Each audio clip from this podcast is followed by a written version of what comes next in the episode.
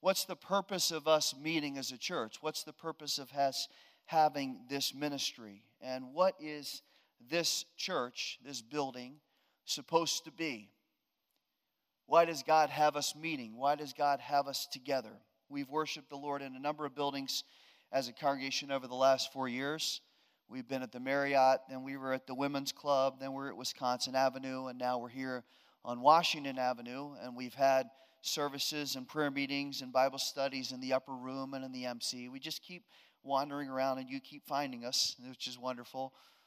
But we know that a building's not sacred. We know that four walls don't necessarily have, uh, you know, in and of themselves, uh, holiness to them, even if they have stained glass or pews or certain color paint or whatever the case may be. But we do know that the Lord places great value on his people gathering together to worship him. And we do know that when God's people come together and they start to exalt him and they start to honor him and call on his name and encourage one another and study his word, that God is there and God blesses that. And it's so important that God says in Hebrews, don't forsake the assembling of yourselves together as some do. Make sure you get together. Make sure that you meet to encourage one another, and all the more as you see the day of his return coming near. And we know, don't we, that the day of his return is very near. So we're called and we're commanded by the Lord to come together and to meet and to worship him. So this is not just an ordinary place this morning. We don't we don't come here uh, with with thoughtlessness. This is described because we're together to worship the Lord. This is described as the house house of the Lord, and He's here with us today. And aren't you glad for that? I pray that we sense His presence, and I pray that we know that He's here. Now, because it's the house of the Lord, because that's His designation, it's important uh, that we understand what He says about His house, because we want to make sure that when we come together, that we're here with the right attitude and we're here for the right purpose. A lot of us went to a uh, friend's house or family's house over the holiday, and we we gathered together with them to celebrate Thanksgiving, or we had people to our homes, and we um, probably didn't stop by. We probably didn't just drop in with the same mindset that we always have if we're just visiting on a regular Thursday. We came prepared and we came uh, with a certain mindset. Special food was prepared, and the house was laid out a certain way, and it was decorated, and maybe there was a fire in the fireplace, and the table was set nicely with maybe with candles, and, and all the different carbohydrates were laid out on the counter. And, and we kind of anticipated the dullness that we would feel about 7 o'clock. But great care was given to that wasn't just haphazard. We didn't just pull out a, a frozen lasagna from the freezer and dump it on the counter and say, Here, happy Thanksgiving. There was a lot of time and a lot of effort that was put into it. And, and as we talked about last week, maybe as we came up to the house, if there's been stress or tension or, or there's some uh, sense of unrest, we, we kind of checked our attitude and said, all right, now I need to maybe not say certain things or not think certain things or not get offended easily because, because this is a time for us to be together, so I'm going to be more gracious and more diplomatic. I mean, maybe that attitude kind of invaded our minds. This is a special time. This is a time to come together. Now, how much more if we did that for Thanksgiving? How much more should we approach the house of the Lord? With thoughtfulness and with respect and with anticipation and preparation of our hearts. I think what saddens me most about um, the, the adaptations that the postmodern church has made um, to, to fit in with the culture is that it doesn't really feel special anymore. It feels like everything else. And, and some of that reverence and respect has kind of been pushed down because importance has been placed on not being different. In fact, churches spend thousands and millions, literally millions of dollars, to make sure that the church doesn't look like what people's impression of a church might be. Because they want to make sure, in their, I think, flawed way of thinking, that it's completely wiped of anything that would be religious. So, we know that there's no question that, that uh, you know, a church building doesn't have to be churchy. It doesn't have to look a certain way in order for God's presence to be there. That we're not saying that. What I'm saying is that that uh, there should be a certain reverence and a certain attitude of respect and preparation as we come into the house of the Lord. We shouldn't be calloused. It shouldn't be like, hey, we're just going to the mall. And sometimes I think it's easy for American Christians to just kind of think, well, I'm just going to go go to the mall in my thinking. I'm just going to go to church, kind of do my thing, and go home. And and maybe I'll meet the Lord, maybe I won't, but I'm not really sure. But that's that's not in Scripture. It's not in Scripture that when the church gathers together, that we're not sure we're going to meet the Lord. It is in Scripture that when we gather together, we should be absolutely sure that the Lord's here and we're ready to meet Him. So I want to take some time this morning and, and look at a, a, couple passages of Scripture. In fact, in your bulletin, uh, we, we listed a number of passages of Scripture because I'm going to refer to them throughout the message, but we're not going to have time to turn to all of them. So you can use them for study uh, later on. But I want to uh, make as the main text this morning Mark chapter 11. I don't want you to turn there yet. I want you to turn actually to 1 Kings chapter 8 first. Um, but the Lord talks in Scripture a lot about his house. I had a fun little word study this week on, on the house of the Lord. And, and the only time we see Jesus get angry is when somebody re- disrespected the house of the Lord. And that should tell us something. And all throughout Scripture, the Lord talks about his house and about how important his house is and what's supposed to happen at his house. And I want to give you very briefly, I'll try to talk briefly because you've heard a lot of me this morning, more than you should. Uh, I, want to, I want to just talk very briefly in this, this study the five main purposes of the house of the Lord. Because there are five things that God says my house should be. And I want to encourage you to take some notes. We'll draw a little personal application at the end about our own homes. But let's start in 1 Kings chapter 8 because there's a foundational principle here about the house of the Lord that really underlies all the others. And it is so important, what we see in 1 Kings chapter 8 is so important that if a church doesn't have this one characteristic, and if a church doesn't seek this one characteristic, there is no way that it can be blessed by the Lord. If a church does not have this quality and a church doesn't seek this quality, there is no way God will bless it.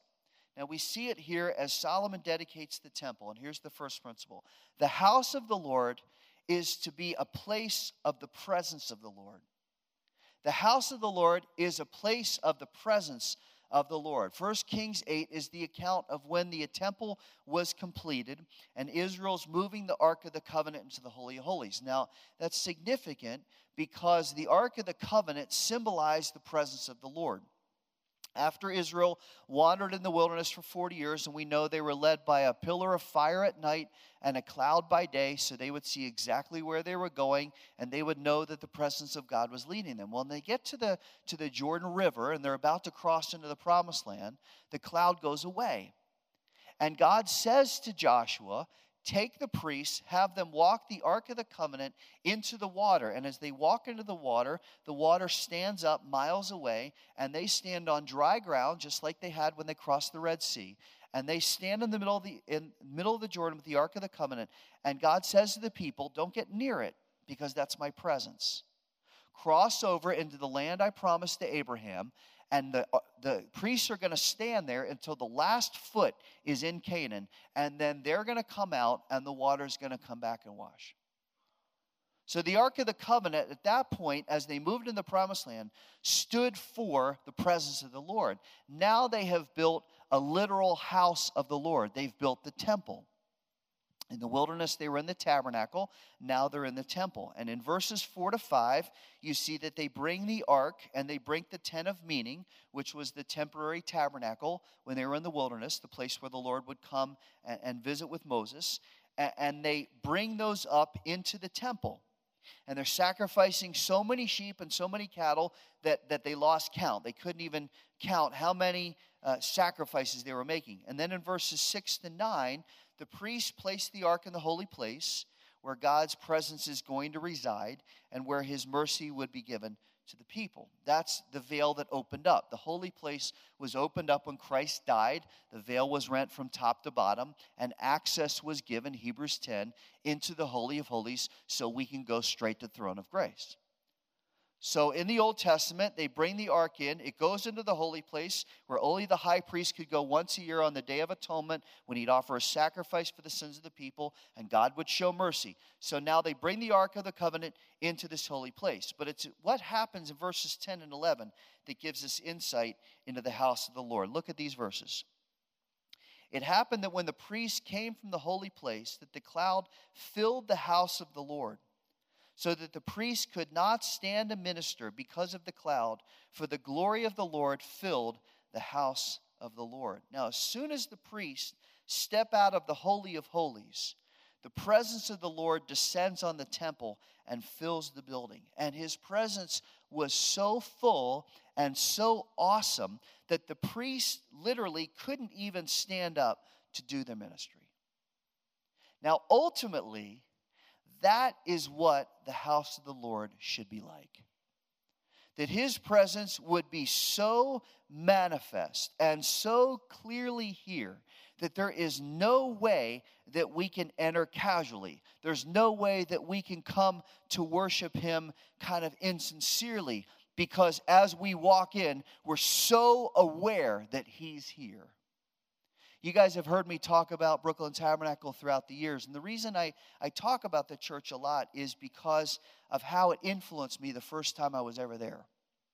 I walked in the doors. I'd been saved about 15 years. I knew the Lord. I was involved in ministry. I, I was, you know, what you would expect. And, and I walked into the Brooklyn Tabernacle. And, and, and as soon as I got into the lobby, I was overwhelmed by the unmistakable understanding that the Lord's presence was there in that place. It was so obvious and so visceral that I was just overcome by awe and humility, and, and, my eyes started to tear up, and I felt completely unworthy to be in that place. I can feel it like it was that day. It's almost 20, probably more than 20 years ago. And in that moment, I thought to myself, and I've been in church all my life, I thought to myself, this is what the house of the Lord should be like. This is 1 Kings 8. This is when you go into the church that the presence of the Lord is so obvious that you just kind of can't think about anything else. Now, we know that the Lord's presence is here this morning. The word tells us that. But how much do we sense it? And how much do we anticipate it? And how much does he feel welcome by us? Does he sense this morning that we're craving to be in his presence? Or is this just another event in the week? David says in Psalm 27 there is one thing I desire of the Lord, and I will seek after, that I may dwell in the house of the Lord all the days of my life. In other words, there's nowhere I want to be more. I want to be directly in his presence with his people, to the point that David is basically saying, I'd live there if they let me. I want to just be near the Lord. I just want to be near His presence. There's really nothing greater that we could desire as we start year five as a church, a year which will be significant in our history, that, that, that I believe that we should desire that His presence will be so obvious that when anyone walks in the door, they are overwhelmed that God is abiding here. And we have to seek that. We have to ask the Lord for that. We can't just say, well, of course, where two or three are gathered, God will be with them. So, of course, God's here. Yes, it's true in theory. But is it true in how we sense it and how we feel it? Now, how does that happen? Turn over to Mark chapter 11. This is really our main text of the morning, even though we've got about 85 texts in the bulletin. You'll have fun studying this week, right? Mark chapter 11. Here's the only time in Scripture that Jesus specifically says, This is what my house should be. The only time the Savior says, This is, this is what I want, this is what I desire. And it's something we've tried to prioritize as a church. We haven't always done it well, and we need to more fervently in the year ahead. Here's what Jesus says He says, My house is to be a house of prayer. It's a house of his presence, and it's a house of prayer. Let's start reading Mark chapter 11 and verse 15. Then they came to Jerusalem, and he entered the temple and began to drive out those who were buying and selling in the temple, and overturned the tables of the money changers and the seats of those who were selling doves. And he would not permit anyone to carry merchandise through the temple. And he began to teach and say to them, Is it not written, My house shall be called a house of prayer for all the nations, but you've made it a robber's den? The chief priests and the scribes heard this and began to seek how to destroy him, for they were afraid of him, for the whole crowd was astonished at his teaching. Now, Jesus has just entered Jerusalem on a donkey. It's less than a week before he's going to be placed on the cross and sacrificed for our sins. So it would be natural to think that his mind is on other things be natural to think that he's anticipating the cross and the pain and the agony, not only of the tremendous physical pain, but, but the burden of having trillions and billions and trillions and billions of sins placed on him at that moment and being separated from the Father. So, so it would be understandable if he's not worried about what's going on in the temple. And yet, notice how concerned he is that, that the atmosphere and the purpose of his house is right. Prayer is of first importance to him. It's why the early church was birthed out of prayer. It's why the church was most unified and most strong and grew the most when they weren't following church growth strategies and they weren't being clever and they weren't conforming to culture and they weren't uh, softening the gospel. It's when they gathered for daily prayer and study. It's why Peter is released from prison because the church gathered to pray. It's why Paul tells the most healthy church in the New Testament, Philippi, he says to them, when all the other churches are fighting and being selfish and not praying, he says, Be anxious for nothing, but in everything by prayer and supplication with thanksgiving, let your requests be made known to God, and the peace that passes all understanding will fill your hearts and minds through Christ Jesus. It's why in Revelation, we see the picture, and we've said it a hundred times. We see the picture of God holding the prayers of his people in bowls because he says, This smells sweet to me. This is an aroma to me. I love it when I smell the perfume of my people's prayers. Prayer was of utmost importance. And look back at the text. The reason Jesus gets so righteously angry here is because he sees his house is being corrupted by people who are selling sacrifices to other people and exploiting them financially. But what was really offensive to him is he was, they were giving people the opportunity to show up to the temple not prepared, not focused on the presence of the Lord. In other words, the commerce that they were providing is well, I've got to go to the temple and I've got to make a sacrifice, but I don't have anything. I didn't stop at, at the store on the way to get my dove, so I'm going to show up at the temple. There are guys selling doves at the temple. We're going to have to pay a little bit more, but we don't have the convenience of transporting it from Galilee. So they're making money off people that are lazy, and the lazy people are saying, Oh, we don't want to come prepared. We'll just get it when we get there. It'll kind of be a little bit of an afterthought. And the fact that they had made the church a business was enough to make him turn over the tables and interrupt their commerce because it's not the purpose of his house. And that's a strong statement to the church in 2014, isn't it? Because how far afield have we gotten that the church has now become a business? We think as business, we act as business, we, we, we function as a business, we, we promote ourselves as a business. Everything is against what Jesus says here in Mark chapter 11. And yet, prayer has been devalued, prayer has been de emphasized. It's rare for a church to gather during the week and pray. Rare. And yet, he says, look at the text. This is what my house is supposed to be. My house is supposed to be a house of prayer for all nations. In other words, a place that's distinguished by people gathering to call on the Lord, seeking me, trusting me, asking me for my leading, and asking me for my help. A place to abide in my presence, This is why prayer meeting, our prayer meeting, is really the most important service of the week. It's really the one that you should prioritize on your schedule because it's what Jesus says is most important. This is what Jesus says is a high value, and, we can't misinterpret that. We can't explain it away. We can't say, well, that's not for this time what he is saying is if we're going to thrive as a church in year five and beyond, if we want the Lord to bless us and lead us and help us, then we must be a house of prayer. And prayer is going to be the power and the confidence that we need to deal with so much spiritual warfare that's going on right now in our midst. And we are in the middle of spiritual warfare. God wants uh, to protect us against what's going on. And if we don't call on His name, we render ourselves open and powerless. Then look at the second part. He says, It's be a house of prayer for all nations which means that we're not a white church, we're not a middle class church, we're not a church for younger people, we're not a church for older Christians, or we're not a people a church for people that only love hymns, we're not a church for people that only love praise music, we're, we're not a church that only caters to people with kids. No, that's not what the church is supposed to be.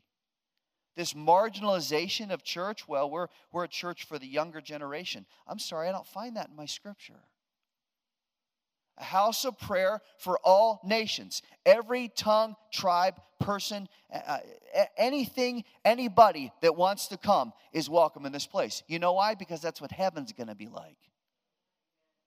Heaven's not going to be, oh, the white middle class people from the Midwest, or the people that, that have this doctrine, or the people that do this, or the people that have kids, or the people that are young, or the people that are. That's not heaven's like. Heaven is going to be an amazing amalgamation of people from every tongue, tribe, and nation who are going to praise God for saving them.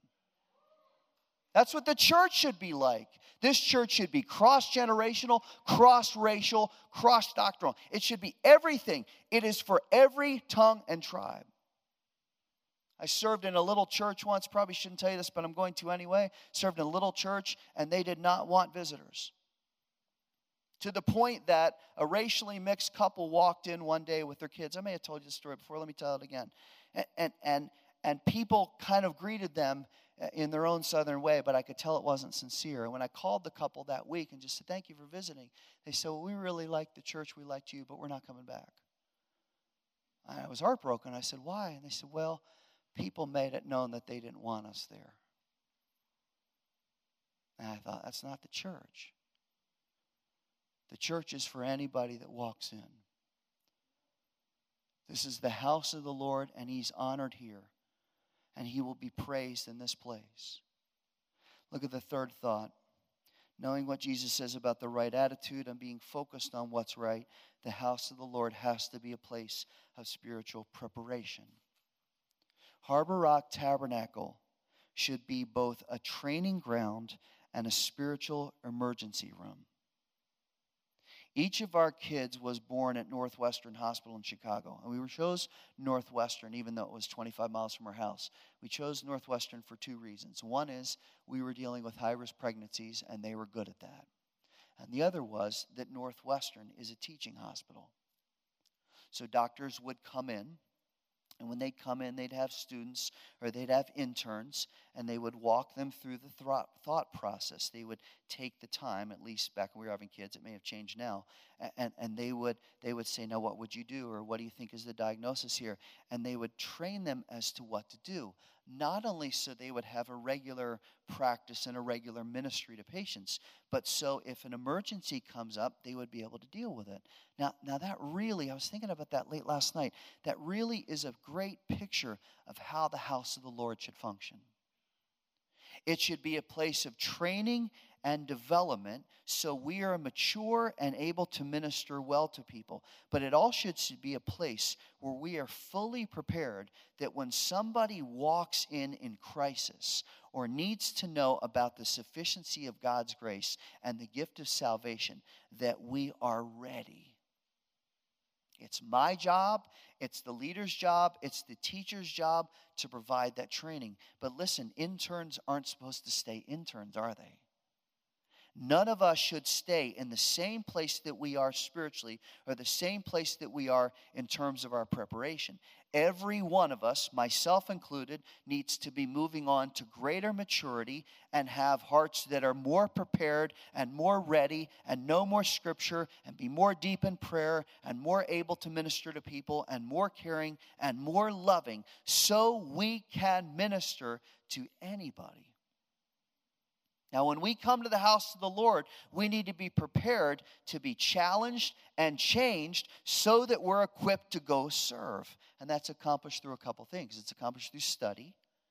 Acts 17 11, you can look at it later. A group of people called the Bereans eagerly studied the scripture every single day so their hearts would be prepared.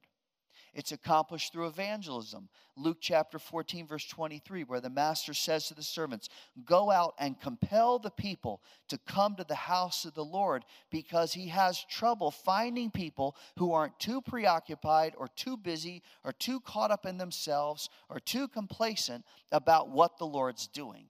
Listen, if we're going to grow as a church, we need to grow because people are getting saved, not because people are coming from other churches. Evangelism has to be a priority. Outreach has to be a priority to tell people about Jesus Christ. The people that we come in contact with every day that only we're going to meet, we need to talk about the Lord to them. Because evangelism doesn't happen by proxy, it's intentional. It comes out of a concern for the lost. And preparation also comes from giving both financially and in serving. Malachi 3:10 says, "Test me." The Lord speaking to us saying, "Test me. When you bring your whole tithe to me, I promise that I will open up the windows of heaven and I will pour out more blessing than you can possibly imagine. But you have to trust me by giving your offering and giving of yourself." And when we do that, when we give faithfully and we serve Him with gladness and with joy, God will bless us and bless our ministry more than we can take. How many want to be blessed more than we can take? Year five, I want to see God bless us. So we're like, Lord, stop. We can't handle it. You're giving us too much. You're blessing us too much. The ministry's too anointed. We're, we're, we like can't function because you are doing so much to bless the ministry. I, I want that. But that comes out of this it comes out of spiritual preparation. Fourth, quickly, natural extension of the third one the house of the Lord is to be a place of praise. Psalm 22 3, we just sang it as a choir, says that he is holy and enthroned on the praises of his people. What does that mean? What does it mean to be enthroned? It means that he abides in our praise, he inhabits us. In other words, this is such a cool thought. When we praise the Lord, He stands right in the middle of it and delights that we are giving Him honor. When we sang this morning, when we sang, Great is thy faithfulness, you know what the Lord was doing? He was standing right in the middle of our midst, just soaking in the honor that He's due. He was delighted that we were saying, God, you're faithful. And morning by morning, I'll seek your new mercy. All I've ever needed uh, you've provided. Lord, we're so grateful that you're faithful. If that really came from our hearts, if we really sang that full of joy and full of emotion and saying, Lord, you're so good, how could we know a God like you? You're so good to us. If we sang like that, God just stood in the middle and just took it all in because he inhabits the praise of his people. When we praise God that way, as something that the Lord loves and abides in because we're getting in our hearts in the right place. It makes us want to sing and praise even more. When we understand that's, the, that's what's going on, it, it, it shouldn't, there shouldn't be anything to hold us back. Why would we, let me, let me, let me get personal. Why would we hold back in our praise? Because we're nervous we don't sing well?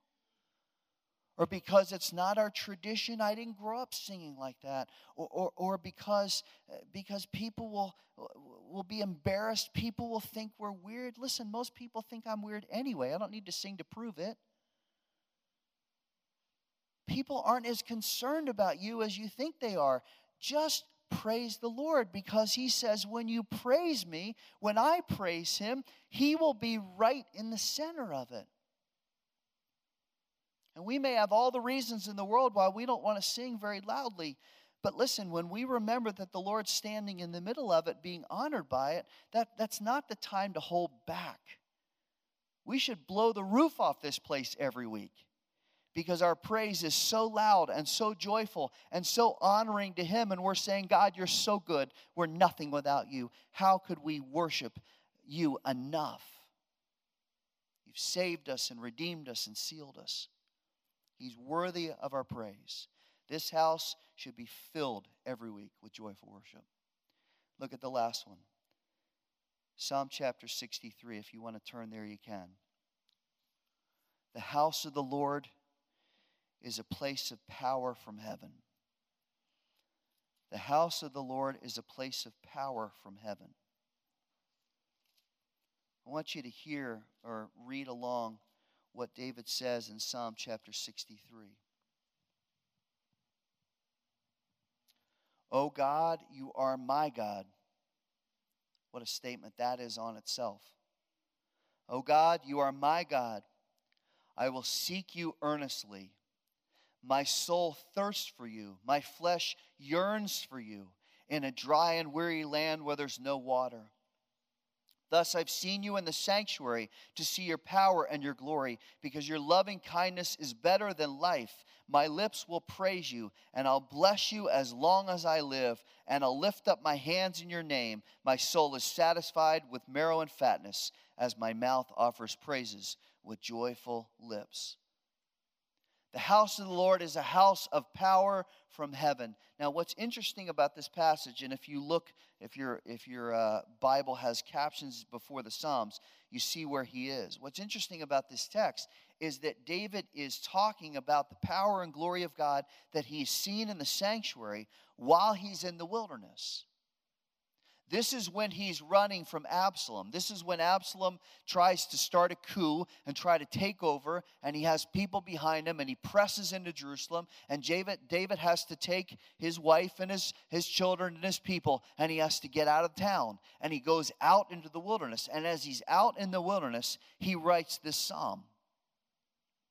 Now, David's desire at this point because his son has rebelled, his son has committed murder in murdering his half brother. His son is out of control. His son wants the throne. He has no rightful authority to it. He, he's doing something completely against the Lord's leading, and he's going against his father. So, as a dad, I don't know what you'd feel in that circumstance. I know there would be a mix of emotions. But what is absent here in David is a desire for justice or revenge. What is absent is him saying, Lord, I just got to get back on the throne. You told me it's my throne. I want to be back there. It's my right. I want to lead the people. I want to show other nations the power of Israel. And, Lord, you need to get me back on the throne and you need to take Absalom out. That's nowhere in the psalm. Instead, he says, Look at it. Lord, my soul thirsts for you my, my, my heart just yearns for you. And again, not to get anything, not because he's going to leverage his relationship with the Lord to get his throne back. He only wants to experience, listen now, the power of the Lord, which is expressed most fully in how God loves us and how sufficient he is for everything that we need. If you're a believer this morning, if you are, are, one who claims that, you, that you've trusted in Jesus Christ and that's true in your life, the question is how much power of the Lord are you experiencing in your life? Power is always associated with the Holy Spirit. So, the more spiritual power, the more holiness that we have in our lives, the more the Spirit is in control. But if we are lacking in power and we are lacking in, in, in strength and we are lacking in, in real holiness in our lives, what does that mean? The only conclusion that we can make is that the Spirit's not in control. Power, Holy Spirit. You shall receive power after the Holy Spirit comes. The church gained its power when the Holy Spirit invaded them. The church loses its power when the Holy Spirit's marginalized. And we as believers lose our power when we don't yield ourselves to the Holy Spirit. Now, the, the concept of power in the house of the Lord is connected to others. Because when his presence is obvious, his glory and his strength will fill the place. Where the people are calling on his name fervently, he will respond with power where there's a strong dynamic of studying and praising Him and preparation of hearts and becoming more holy, that will strengthen our spirit and it will give us the impetus to press on and be strong in the Lord, the power of His might, and do the work of ministry. See, the church needs all those four characteristics because when the church has the first four characteristics, it will be a place of power. If the church doesn't have those four characteristics, there will be no power. Now, this is what we desired from day one as a church, and it's why we, we chose the name we did for this church. Most of you know that story. But, but in, in the name the Lord gave us for this church, that was the desire that we would be a harbor, that we would be a place where you can come to be personally and spiritually refreshed and to be encouraged by fellowship and get training and get restocked and get ready to go back out to do the work of ministry and to make disciples. You come into the harbor to get ready to go back out. You don't come in the harbor to sit and have a cheeseburger. You get fed, you get restocked, you get equipped, you get encouraged, and you go back out. We always wanted to base it on the rock of Jesus Christ. This is his house. It's not our house. It's not our church. It's not our building. It's his house.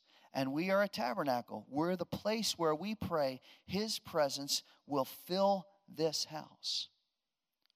So, our goal, our desire, our, our purpose as a ministry is to be all five of these things that his presence would fill this place, that we'd be a house of prayer, we'd be a house of praise, we would be a house of preparation, and that there would be power evident. But listen, let's draw this to a close.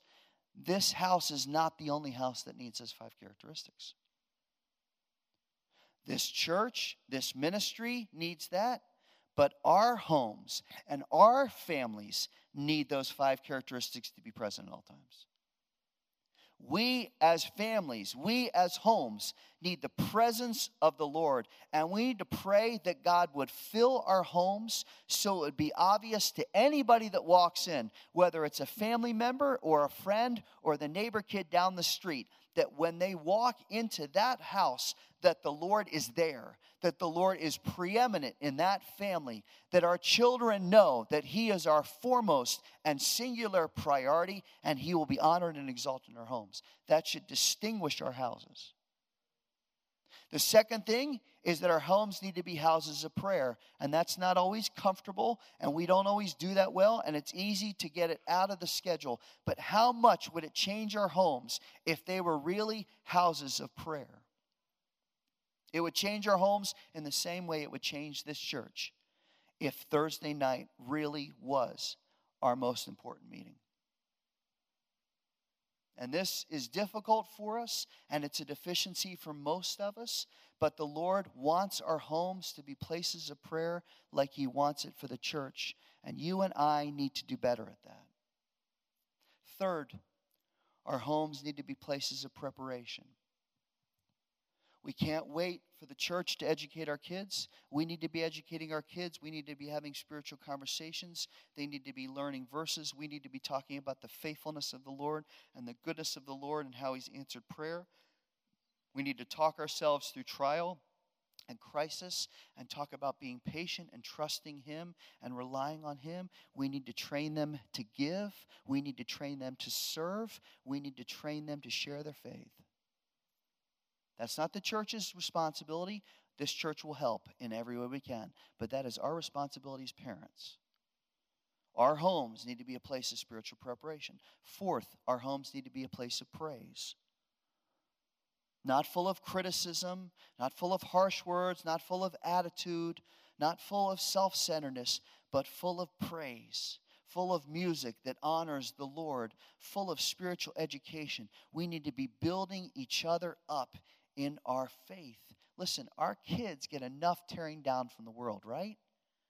They're going to get ripped apart and torn apart, and their faith is going to try to be undermined. And if you and I don't fight that, they'll get overwhelmed. So they need to know when they're home, that's a place of refuge. It's a place of encouragement. It's a place of edification. It's a place of kindness. It's a place of mercy. It's a place of grace. And it's a place of love because we are praising the Lord in how we live. And then, last, final thought you've listened so well. Our homes need to be a place where spiritual power exists, full of love and mercy and peace not harshness and strife and lack of forgiveness. There should be the power of the Lord evident in our homes. Joshua said, As for me and my house, we're going to serve the Lord. I don't, it doesn't matter what the neighbor's doing, doesn't matter what the guy across the street's doing, doesn't matter what my unsafe family members are doing. As for my house, you want to know what we're going to do? We're going to serve the Lord. If every family in this church made that declaration, our house is going to be a place where we serve the Lord.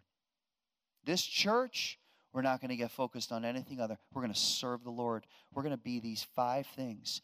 This house, this house is going to be a place where these five things exist. If that happened, God's blessing would pour over us. Listen, we all have our weaknesses, and we all need to be honest with ourselves and with the Lord, and we need to ask Him to change our hearts and to convict us when we're not doing what we need to do.